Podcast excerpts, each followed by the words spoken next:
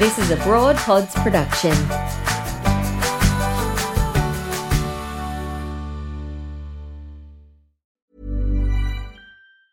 Hey, I'm Ryan Reynolds. Recently, I asked Mint Mobile's legal team if big wireless companies are allowed to raise prices due to inflation. They said yes. And then when I asked if raising prices technically violates those onerous two year contracts, they said, What the f are you talking about, you insane Hollywood ass? F- So to recap, we're cutting the price of Mint Unlimited from $30 a month to just $15 a month. Give it a try at mintmobile.com slash switch. $45 upfront for three months plus taxes and fees. Promo rate for new customers for limited time. Unlimited more than 40 gigabytes per month. Slows. Full terms at mintmobile.com. Hiring for your small business? If you're not looking for professionals on LinkedIn, you're looking in the wrong place. That's like looking for your car keys in a fish tank. LinkedIn helps you hire professionals you can't find anywhere else, even those who aren't actively searching for a new job but might be open to the perfect role. In a given month, over 70% of LinkedIn users don't even visit other leading job sites. So start looking in the right place. With LinkedIn, you can hire professionals like a professional. Post your free job on linkedin.com slash people today.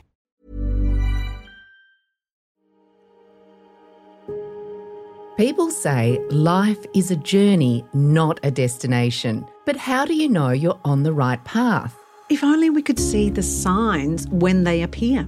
Well, I'm Mimi Kwa, And I'm Joe Stanley. and on A to B, we speak to fascinating people about how they navigated their way to be here now, having profound impact on the world. We hope our conversations will help you reflect on everything you've been through to get here the triumphs, challenges, and bumps along the road. And if you haven't already, find your own map to what matters. I was a wharfie when the 1998 Patrick's dispute happened. They moved mercenaries in on the wharf in the middle of the night and physically dragged us from the cranes and locked us out of our livelihoods. I was 20 year old with three little babies. Tough. It was tough. So it was through all of that I learnt about injustices. I learnt to speak up, and then I began to apply that to my own people's struggles. Thomas Mayo is one of the First Nations leaders who has led the Yes campaign in Australia's historic referendum for constitutional recognition. I first met him when he was speaking at the Bendigo Writers Festival, and he actually recited the Uluru Statement from the Heart to a packed audience, and it was so moving. There was not a dry eye in the house. Everyone gave him a standing ovation. It was amazing. And Mimi, there is so much misunderstanding around what a voice to Parliament even means. And Thomas's mission has been to make it clear and simplify his message. And he has such intention around this. So it begs the question how do we know when we're called to something much bigger and greater than ourselves? And how do we heed that call to give over and truly be of service to history? This is a powerful conversation about equity, reconciliation, and a little boy who barely spoke up in class and is now leading the movement of a nation. We hope you love this conversation as much as we did. Thomas Mayo, welcome to A to B. We are so excited to have you here because Joe and I can honestly not think of anything more important than what you were doing. So, you've had such a journey over the last six years. Who have you met? What have you been doing? I know that's a really big question, but what are some of the highlights, I suppose, since you were entrusted with carrying the statement from the heart across Australia? Yeah, well, it's been a long journey. Uh, at this point, it's more than six years uh, I've been working on this campaign, which leads to this opportunity where Australians will have the opportunity to answer the invitation that is in the Uluru Statement from the Heart. And the, the Uluru Statement, for the listeners, was made in 2017. And it was the culmination of 12 regional dialogues covering the entire continent and adjacent islands. It was 100 participants, Aboriginal and Torres Strait Islander people, 100 participants, not to exclude anyone, but to ensure a cross section of experiences and perspectives, different types of advocates, not just the loudest of our people, but uh, quieter healers and uh, service workers, you know, those on the front line of, of that important work. And uh, after all of those dialogues, we elected delegates and we came together, the delegates at Uluru in the heart of the nation, to bring together uh, basically the priority set in those dialogues what sort of constitutional recognition Indigenous people would like to see. And uh, and we brought it together in one collective statement, and that's the Uluru Statement. Um, it was dismissed almost immediately by the government, but we predicted that. It was one of the lessons that go into the Uluru Statement that we've had many statements and petitions before, uh, all written to kings and queens or parliament that have ignored these petitions and statements that have all called for a voice um, over and over again. And so this time, this statement was written to the Australian people. And, um, and so when I was dismissed, I was entrusted with the canvas that the statement is written on and the artwork is printed on. I encourage people to have a look at the beautiful image of that statement. And, um, and we built a people's movement. And we didn't take no for an answer. Uh, we know that we need a voice because it'll be a practical thing to improve our lives. We know that we deserve constitutional recognition because, as science says, we've been here for over 60,000 years, let alone our artwork and stories that confirm all of this. Um, and so, uh, you know, we're, we're now at a point where a government is allowing the people to respond, and that's what a referendum is. So you then toured around the country essentially with this sacred document. And and to Mimi's point, what was that like? Did you meet people? Was there a moment that you have carried with you since then that really struck you and and and sort of, uh, you know, you hold in your heart? Yeah, I think. Well, firstly, the the moment when the Uluru Statement was endorsed at Uluru, there was 270 Aboriginal and Torres Strait Islander people there, and there were there were some you know real warriors, uh, leaders, um, you know, people that had done some significant work in trying to improve our, our standing in this country and our people's lives. People like Uncle Sol Bellear, who's since passed on, but he was one of the leaders that established the first medical service in Redfern. Um, you know, Aunty Pat Anderson, who was a you know a, a leader in the health space and um, has done um, and was the co-chair of the uh, process that led to the Uluru Statement you know, just just some really wonderful people. Uh, John Christophersen, uh, you know, a leader in the Northern Territory from Kakadu, from Arnhem Land. Tony Wurramarrba, uh, the chair of the Anindilyakwa Land Council on Groote Eylandt, Just some really, really significant Indigenous leaders. And to stand with them and endorse it, 250 of 270 endorsed it. A handful of our people walked out, you know, in protest. That's normal politics, right? We're not homogenous we don't all agree on things, but but that was the most significant moment for me because it was difficult to reach a consensus. The nature of consensus is that it's not everything that everybody wants, but I think it's found a balance. You know, some people are saying it's too powerful a proposal, this voice. Some people are saying it's too weak, when really it's it's right down the middle. It's an advisory body. But traveling then with the statement, uh, the first place I took it to was Gurindji country. When I picked it up from, uh, it had been painted in Mutitjulu, the community close to Uluru. Uh, went to the Garma Festival in Arnhem Land, and that's where I picked it up from. Uh, took it to uh, the Gurindji mob, the anniversary of the Wave Hill Walk-Off, which is in 1966.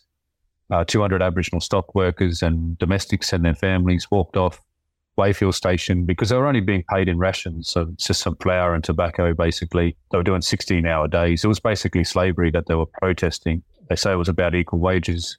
Uh, you've no doubt heard the song by Kevin Carmody and Paul Kelly from Little Things, Big Things Grow. That mm. song is about that. But that was the first place I took it to, met those elders and leaders. Um, you know, said that we got a ride at Uluru, then to Lombadina and to Kimberley, a big meeting of traditional owners there. Uh, Yule River Bush meeting in the Pilbara, and then just crisscrossed the country for for the last six years, really, just um, helping people to understand what it calls for. Um, it's been a great experience. You know, it strikes me that um, this is a, a podcast about you know origin stories and the making of who we are, right? And for me, this is such a moment in time for Australia. This is a historic moment where we get to choose what kind of nation we want to live in, right? And I see that image of you standing next to the prime minister like, what a moment in time when he was announcing that there's going to be a referendum. Do you remember standing next to the Prime Minister and thinking, I'm a part of history? Yeah, it was. Uh, it, it, took a lot of work, uh, is what I was thinking about. Like, um, I mean, the the emotions for me really came about because of the hard work that had been done to reach this point. And you know, so there was the hard work that my ancestors and elders did to create the lessons that go into the Uluru Statement, to learn from our mistakes, to learn from what had been tried and what had failed, to learn from uh, the games that politicians will play with our lives, you know, uh, these sorts of things, to learn from voices that we'd established that had been silenced by hostile governments and, and how important the voice is to taking our people forward. That was a lot of hard work in itself. And then for us to have the debate and discussion to, you know, in an informed way, make the most of that unique opportunity that we had, which was to come together after such a well, you know, uh, such a um, well formulated process of consensus building. Uh, that was hard work too, and then the negotiations themselves. So when the the morning that I was standing with the prime minister and a whole lot of other Indigenous leaders, we'd done months of work to negotiate uh, what words would go into the constitution with you know an expert group of constitutional experts, um, you know former chief high justices and you know the most respected uh, constitutional academics. And we negotiated what the question would be and, and the words and and reached a, an, another agreement really. And that was that was uh, so emotional because I believe that we found words that Indigenous people could say is true to what the Uluru Statement called for. Um, it gives us a guarantee of a say, but in a way that is both constitutionally sound and um, could be accepted in a referendum. And uh, you know, we'll we'll find that out soon. But I think Australians will vote yes. The only reason they'd vote no is if they're confused and um, if the fear mongers get through to to you know to make them scared of change. And that leads me to this idea that the antidote to fear and anger and doubt can only be trust. And so you've written this handbook to try to cultivate trust in those people who do have fear or have doubt about the Yes campaign and what it means to vote yes in a referendum. Is that what you see as the way to overcome people's fear around it? Is just is it just by making a watertight argument the way that you have?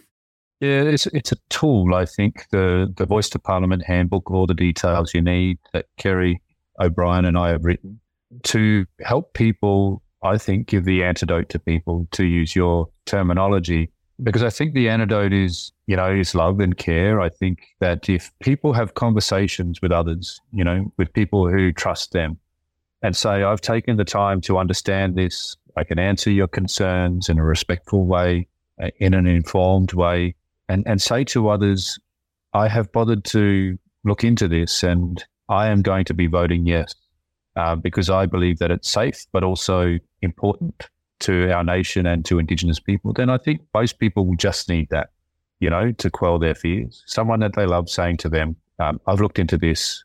I can answer any concerns you've got. I'm voting yes. Vote yes with me. I'm going to quote the Dalai Lama here because I know Joe loves when I bring out a quote from the Dalai Lama. Love it. I may need to check my sources. he says to accept what we cannot change and change what we cannot accept. So we're really dying to know, Thomas Mayo, what is it that made you the type of person who wants to change what you cannot accept? Well, obviously, firstly, my family is impacted by you know, the realities of the traumas that we carry from colonization, so the genocide that followed, uh, the forced assimilation, you know, those really harmful discriminatory policies, and uh, and prejudice every day.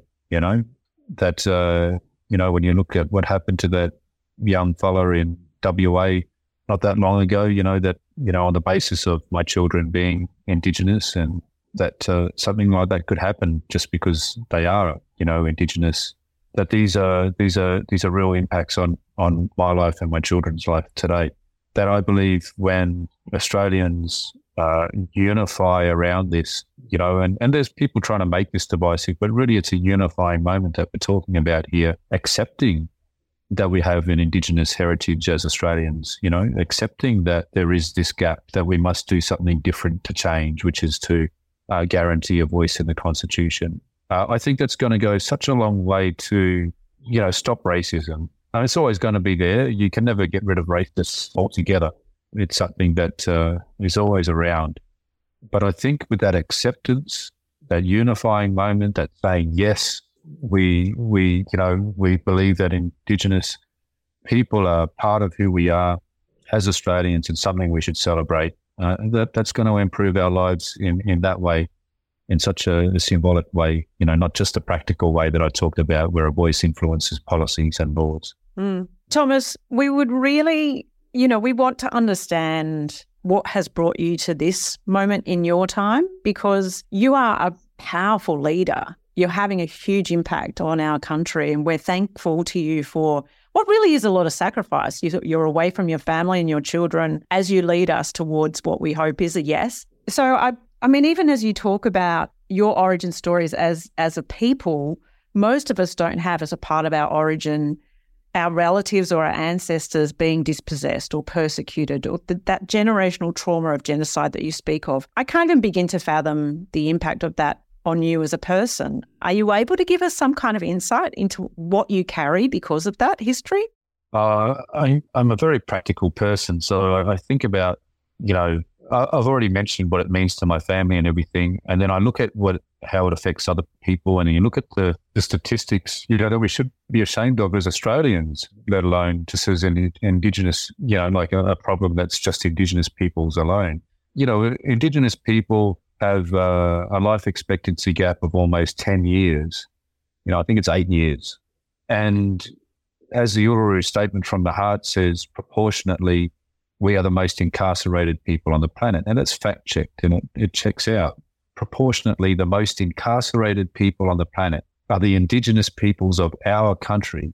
You know, has, and I shouldn't have to say this, but it has nothing to do with uh, my culture or my DNA. You know, my children uh, you know, can understand the difference between right or wrong, the same as any other child that's loved and taught and cared for. You know, this this shouldn't be the case in Australia. I'm motivated by the practical change that this will provide. You know, this is a matter of the Uluru Statement says um, these dimensions of our crisis tell plainly the structural nature of our problem. This is the torment of our powerlessness. We see constitutional change to empower our people and take a rightful place in our own country. When we have power over our destiny, our children will flourish, they will walk into worlds, and their culture will be a gift to their country. That's why we call for a voice, because it's a structural and political problem, not a matter of Indigenous people ourselves, our culture, our heritage, our, um, our, our, our lack of humanity. It can be fixed with a voice. And that's what motivates me. Uh, just the pure logic of that you know, and the desire to get change. You're helping to bring a voice to a whole people, but when did you find your voice, Thomas? Because you'd spoken about as a child, you didn't speak out and you were very quiet. Yeah, very quiet fella, even as a young adult. Um, you know, people thought I didn't have a voice at all. I was so quiet, footy or in the workplace. But uh, I think well, I know. I, I, found my voice really, firstly, because I'm moved by injustice. So I just can't stand to, you know, I've never been able to stand someone being mistreated, sort of thing. Um, but then on the on the wharves, uh, I was a wharfie from when I was 17 years old, and I learned about organising. You know, I learned about uh, how to help each other, to stick together, to to bring your voices together and get change. And and so, you know, on the wharves, you know, my union, the Maritime Union of Australia, we didn't use our strength of unity to just leverage, you know, decent wages and conditions, but there's a long history of uh, unions supporting social justice struggle, and in particular, the rights of Aboriginal and Torres Strait Islander people. And so, you know, I began to learn about politics. I began to learn about working together, you know, as a collective, I learnt about injustices. I was on the wharf when the 1998 Patrick's dispute happened, which is just uh, briefly for those that don't know about it. Basically, the, the Howard government at the time colluded with Patrick stevedores and they moved mercenaries in on the wharf in the middle of the night and physically dragged us from the cranes and forklifts and locked us out of our livelihoods. I was 20 year old with three little babies. So it was through all of that that I, I learned to speak up and I learned about sticking together. Uh, and then I began to apply that to my own people's struggles. Like when Tony Abbott was the prime minister in 2015, he cut hundreds of millions of dollars from services to remote Aboriginal communities. And I just say this for the listeners if you think about the repercussions of these sorts of decisions, you think about, you know, and, and we hear it in the news a lot at the moment to try and discredit, you know, our push for a voice, which is quite ironic because a voice is about resolving issues. But if people talk about the youth crime in Alice Springs, for example, which when you think about the decision to cut services to people with fetal alcohol syndrome, you know, that have already have issues with domestic violence, which again isn't a matter of our indigenous culture or anything. It's a matter of poverty. You know, these things are, you know, more prevalent where you have these, you know, where there is poverty and trauma is carried from generation to generation and a loss of hope, you know, unemployment, low education. But the impact that that decision had is felt in those communities still today with the, you know, it, it made things worse. And so, uh, yeah, uh, got more involved in those sorts of uh, issues, and um, it, it brings us to where we are today. You know, a voice would be is the way to close the gap.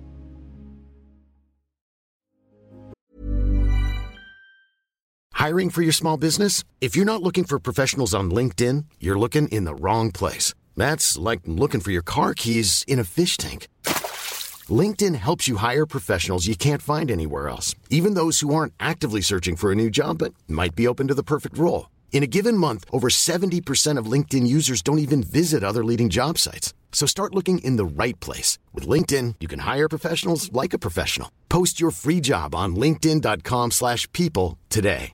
A lot can happen in the next three years. Like a chatbot may be your new best friend. But what won't change? Needing health insurance. United Healthcare Tri Term Medical Plans are available for these changing times. Underwritten by Golden Rule Insurance Company, they offer budget friendly, flexible coverage for people who are in between jobs or missed open enrollment. The plans last nearly three years in some states, with access to a nationwide network of doctors and hospitals. So, for whatever tomorrow brings, United Healthcare Tri Term Medical Plans may be for you. Learn more at uh1.com. What about you personally, though, Thomas? If you're someone who, as a child right up to being a young adult, didn't say much, was pretty quietly spoken, or, you know, kept your thoughts to yourself, was there someone for you that you could speak to? A person that you did confide in that was really important to you? Yeah, the old workmates for me uh, were very important in those days. You know, people that had been involved in taking supplies to the Gurindji mob during the Wave Hill walk off in the 60s and 70s it was it was important to sort of learn that history and and understand things, but also my own family, you know, elders and uncles, talking to them about culture and uh, history as well. Um, they've they've really shaped me over the years.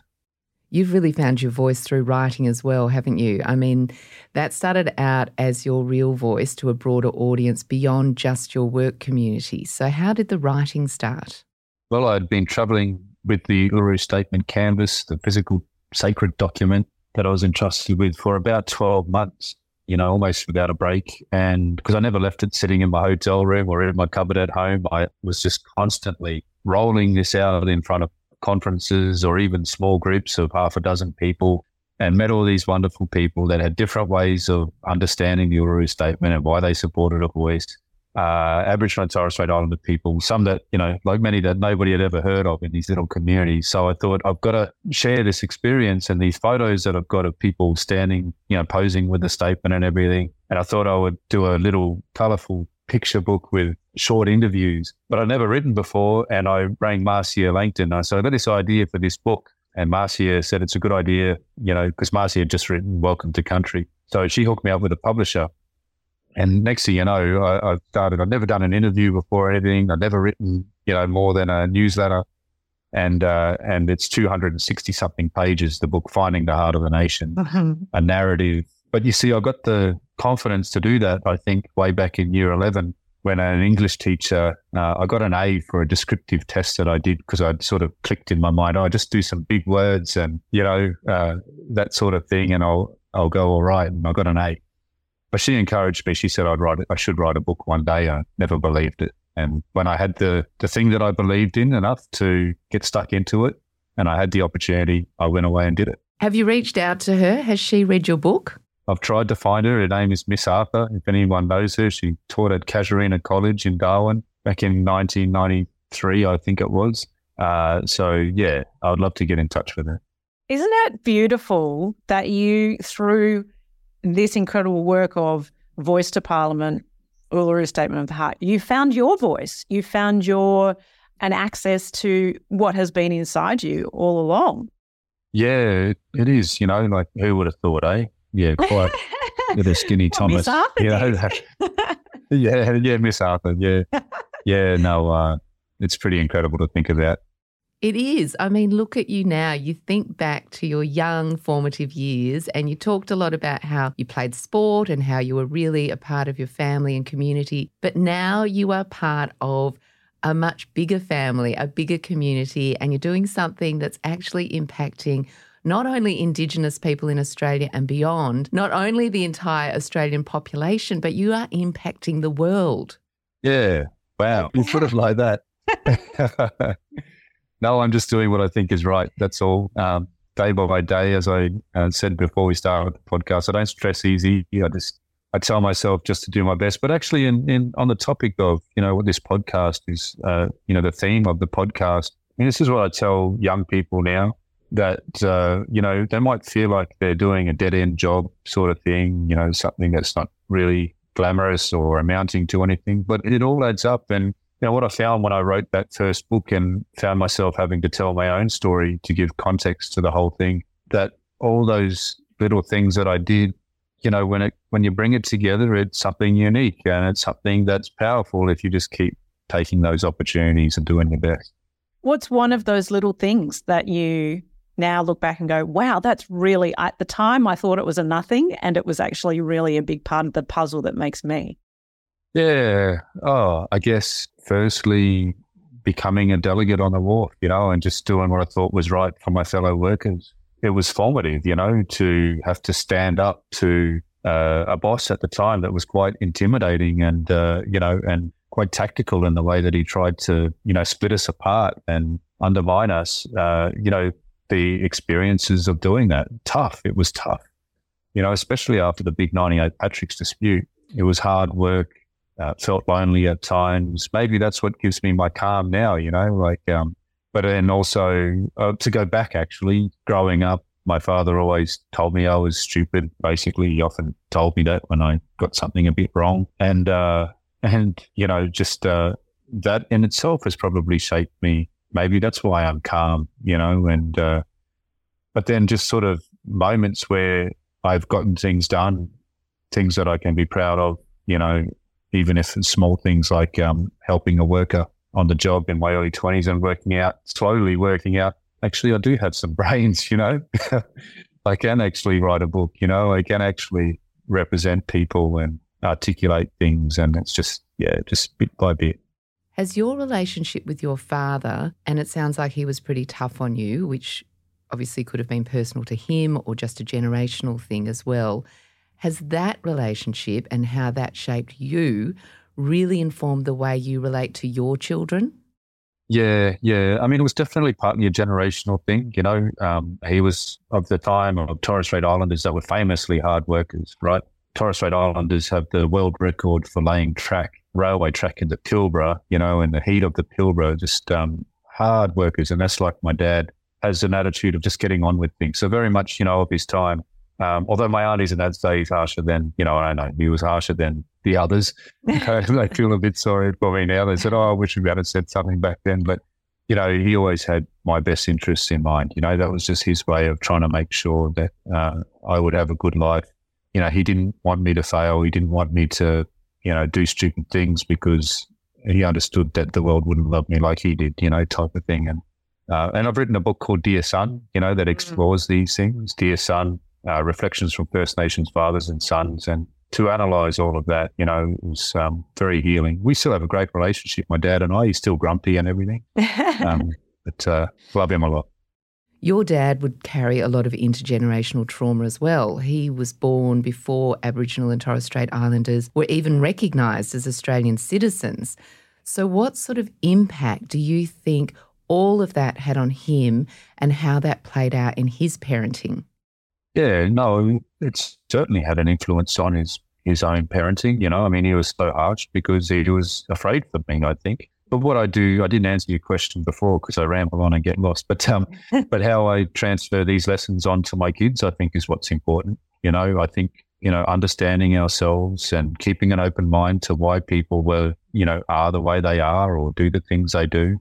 I think that's something important to teach our children, and and that's what I try and do now. Uh, I was a single father for a couple of years and um, and learnt a lot through doing that myself. You know, uh, some terrible attitudes that I had myself. You know, gender roles and all this sort of stuff that we've learned better. You know, an example of that terrible attitude was that when my son got to a certain age, I wouldn't hold his hand in public. I said, "You're too old to hold my hand in public now. You know, you're a boy, and you know, I'm, you know, we shouldn't be holding hands anymore." Which was just so terrible, you know. And it's and so basically, I, you know, it's something that I uh, have learnt. And to conclude the letter, I said, you know, and I'm going to hold your hand. You know, it's like 23 now. I don't think they want to hold my hand, but so, you know. I have been forever shaped by my daughter, as I'm sure all parents are by their kids. How have you been shaped by your kids? Oh, gee, so much.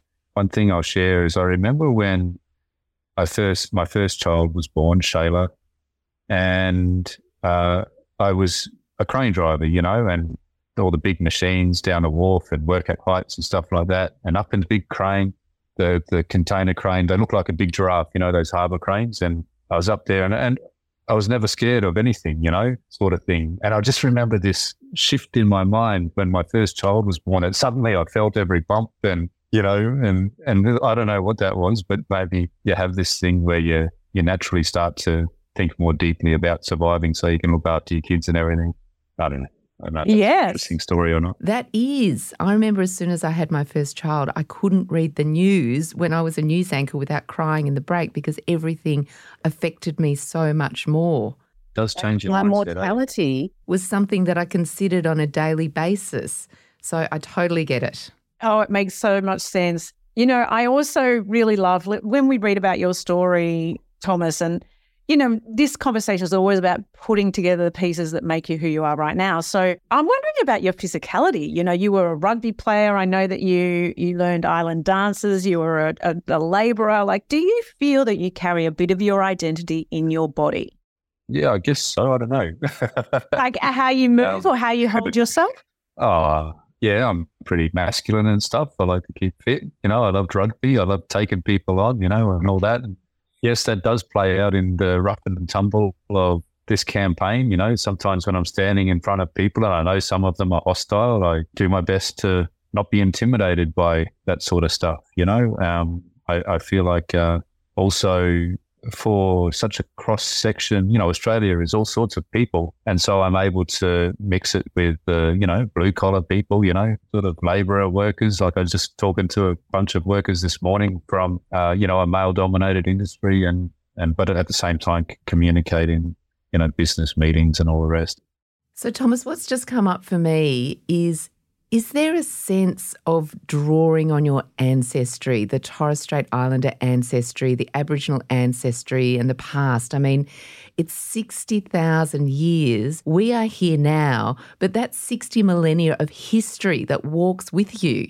Yeah, no, it definitely makes me walk taller. Being connected to my culture and, and understanding it and knowing it, um, living and breathing it, it makes me think, you know, of, of how we can help Indigenous children by, you know, helping them to connect with culture and be proud of who they are. I mean, we see it, you know, I mean, uh, even the experts will tell you that that makes a difference in, you know, how a child progresses through life and contributes to society. You know, I think about how uh, the incarceration rates or, you know, the statistics around children in detention in the Northern Territory. Um, almost all of the time, 100% of the children in the youth detention facilities like Don Dale, which is still open, and encourage people to have a look at what Don Dale, what happened there in 2016, what was exposed. But almost all of the time, all of the children are Indigenous, and uh, you know, treating them the way that we treat children as young as 10 at the moment only makes things worse. And we we really need to do better about helping children to connect with culture, to give them that spring in their step and feel proud and and uh, be better contributors to society. What is your sense of being? You've stepped into a very, very strong and powerful purpose in this life. So, what is it to be Thomas Mayo? And actually, we should actually segue into the fact that you were actually Thomas Mayer not long ago.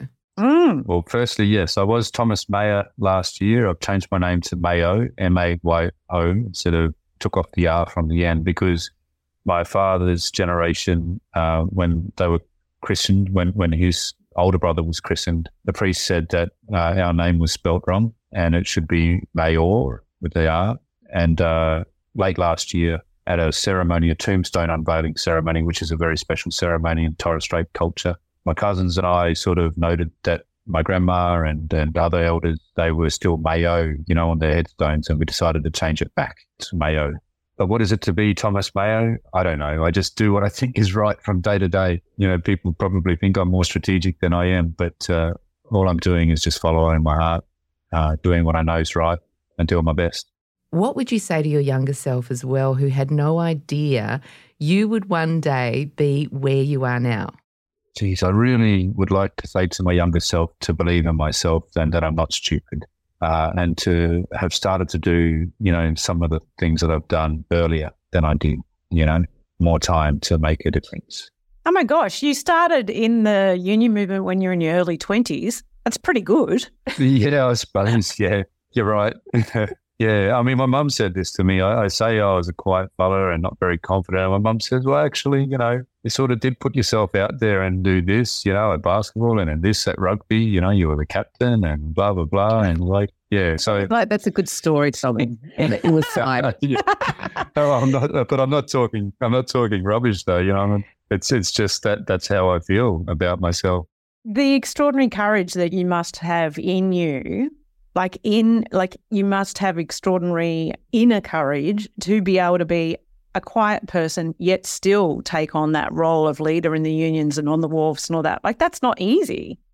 Yeah and i guess we're all quiet. You know we all think of ourselves as quiet. We're all unsure of ourselves most of us. But you know that's what i'd tell my young self you know be more sure of yourself. I don't know. I love maybe it. that's a quality though to be a bit unsure. Yeah. Mm. and to be not so confident what do you say to your kids, Thomas? What advice do you give to them? Oh, I just encourage them to do. Yeah, for example, my young fellow wants to go to a, a fancy boarding school, you know, and uh, none of you know uh, our other kids or us have had an opportunity like that. But he's keen as you know, he's seen all the opportunities, uh, the activities, and all that sort of stuff. And um, I just want to support them in what they want to do. And I think uh, they can find their way then, as long as you're there to love and support them. You know, you guys are mm. parents. Probably. Yeah. Yeah. yeah. Well, between us, do, right? yeah. children, it's you. between us. I only have one. Mimi has four. So she's really brought, she's oh. carrying a load there. So, yeah. yeah. Good on you. That's it. Hey, so we have a little feature on the podcast, Thomas, where we share the origin story of a well-known thing, right? Um, and uh, we it's a bit of a surprise and delight because one of us will surprise the others with it. Mimi doesn't know what I'm bringing here today. Um, but in this instance, what I'm sharing is an origin story of a saying, like a well known saying, which I. I actually used the other day and I thought to myself, I wonder where that came from. I will reveal the saying as I tell you the story. Okay. So it's 1807. There was a man called William Cobbett. He was a journalist, but actually didn't really share, like, he wasn't writing the news. He was an opinion writer and he actually wasn't published by the newspapers. He had his own weekly publication called Political Register. So you can imagine he was an opinion writer, writing his own opinions about politics of the day. I think we all know journalists, inverted commas, who publish their own opinions in the in the daily papers. Yes. I feel like, yes. yes you get the sense of what this guy was like to the point where actually he was known as Peter Porcupine because he was so aggressive in the way yeah. it would take people down in his uh, publications. Anyway, it's 1807, so we need to acknowledge it's a devastating time in Australia for Aboriginal and Torres Strait Islander people because it's 19 years after Invasion Day. Um, also in Europe, the Napoleonic Wars are taking place, and the newspapers mistakenly announced that Napoleon had been defeated when actually he hadn't. It was actually fake news and Peter Porcupine accused them of deliberately distracting from the real issues of the day with this fake news. Again, time hasn't changed much. And to explain what was going on, he used this story of him as a boy where he used a particularly smelly fish as a decoy to deflect hounds from chasing after a hare. And he said that fish was a red herring. So he was the first person to use that's a red herring as a mm. way of describing deflecting from actually what is going on with a whole bunch of other rubbish, right? Red herring. Wow, I thought you were going to go with porky pies and porcupines. Yeah, I was thinking porcupine too. Yeah. No, red herring, right? Because that's what they used to do. They used red herring because it's particularly smelly to throw the hounds off a scent, right? And so he used that as a this is a red herring, this fake news. And I bring that up actually, Thomas, because to bring it back to the yes vote, we are just being inundated with red herrings, aren't we? With the fearmongers, yeah. with with the untruths about what the voice to parliament will be around, you know, how it's going to be. Yeah, they are porcupines, but you know, like yeah. they're all they're all this notion of it being um, a constitutional minefield and how it's just you know opening a can of worms and all this sort of stuff. We really need to remain focused on the truth of the matter, don't we? And it's been so overcomplicated, hasn't it? I mean, all you were trying to do, Thomas, is just simplify things because it is so simple, isn't it? Well, it is. It's not complex. It's uh, a modest proposal to recognise Indigenous people in our founding document by giving us a guarantee that we can have a say about matters that relate to us. Not a third chamber of parliament, not a right to veto, not going to see the wheels of government grind to a halt. The greatest constitutional experts have debunked all of those myths. It's just recognition with a voice.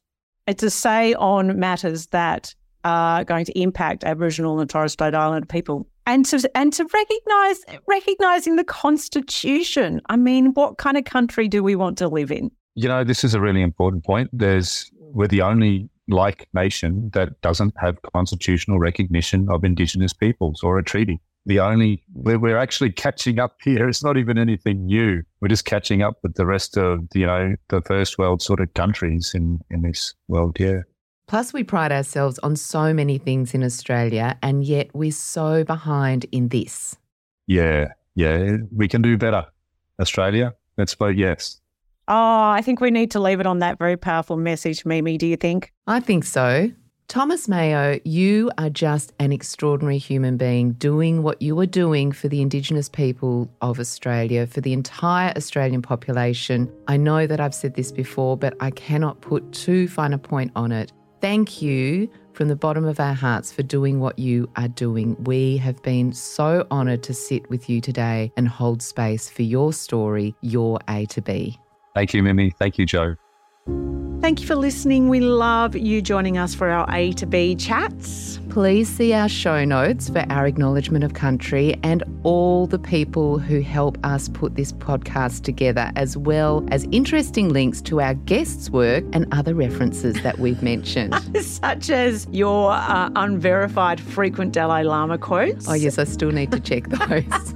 so we are Joe and Mimi from A to B. Get in touch and let us know whose A to B you'd like to find out about. And we cannot wait for you to hear our next conversation.